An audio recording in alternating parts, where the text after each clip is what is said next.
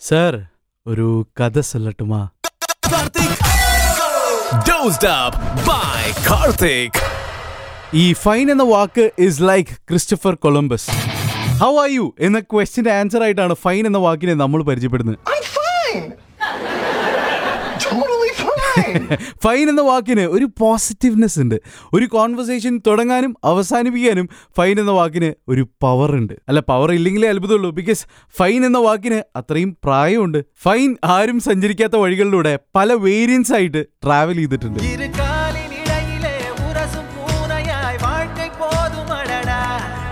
With the information I got ഈ ഫൈനിന്റെ യാത്ര തുടങ്ങുന്നത് ഒരു ലാറ്റിൻ വേർഡിൽ നിന്നാണ്. Finis F I N I S പിന്നെ നേരെ നമ്മൾ സെക്കൻഡ് ഫേസിലേക്കാണ് പോകുന്നത്. ട്വൽവ് ഹൺഡ്രഡ്സിൽ അന്ന് ഓൾഡ് ഫ്രഞ്ചിൽ ഫിൻ എന്നായിരുന്നു ഈ വാക്ക്. അർത്ഥം perfected or of high quality. പക്ഷേ തേർഡ് ഫേസിലേക്ക് അതായത് തേർട്ടീൻ ഹൺഡ്രഡ്സിലേക്ക് കാലെടുത്ത് വെച്ചപ്പെട്ടല്ലോ വേരിയൻസിന്റെ ബഹളായിരുന്നു. ഇംഗ്ലീഷിലേക്ക് മാറി. ഫൈൻ എന്ന വാക്ക് ഓൾറെഡി ജനിച്ചു.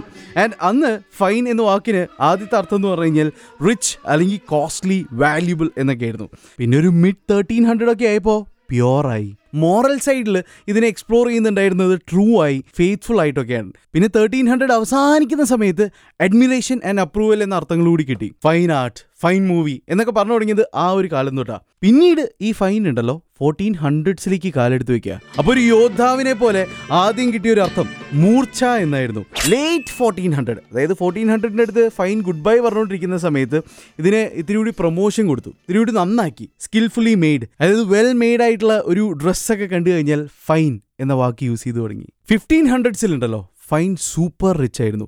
തുടക്കത്തിൽ തന്നെ കിട്ടിയൊരു അർത്ഥം ക്വാളിറ്റി ഓഫ് ഗോൾഡും സിൽവറും ആണ്. പിന്നെ ഫിഫ്റ്റീൻ ട്വന്റീസ് ഒക്കെ ആയപ്പോൾ sum of money as penalty അതായത് ഇന്നും ഹെൽമെറ്റ് വെക്കാത്തതിനും മാസ്ക് വെക്കാത്തതിനും നമ്മളുടെ ഇത് വാങ്ങുന്ന ആ ഫൈൻ ഉണ്ടല്ലോ.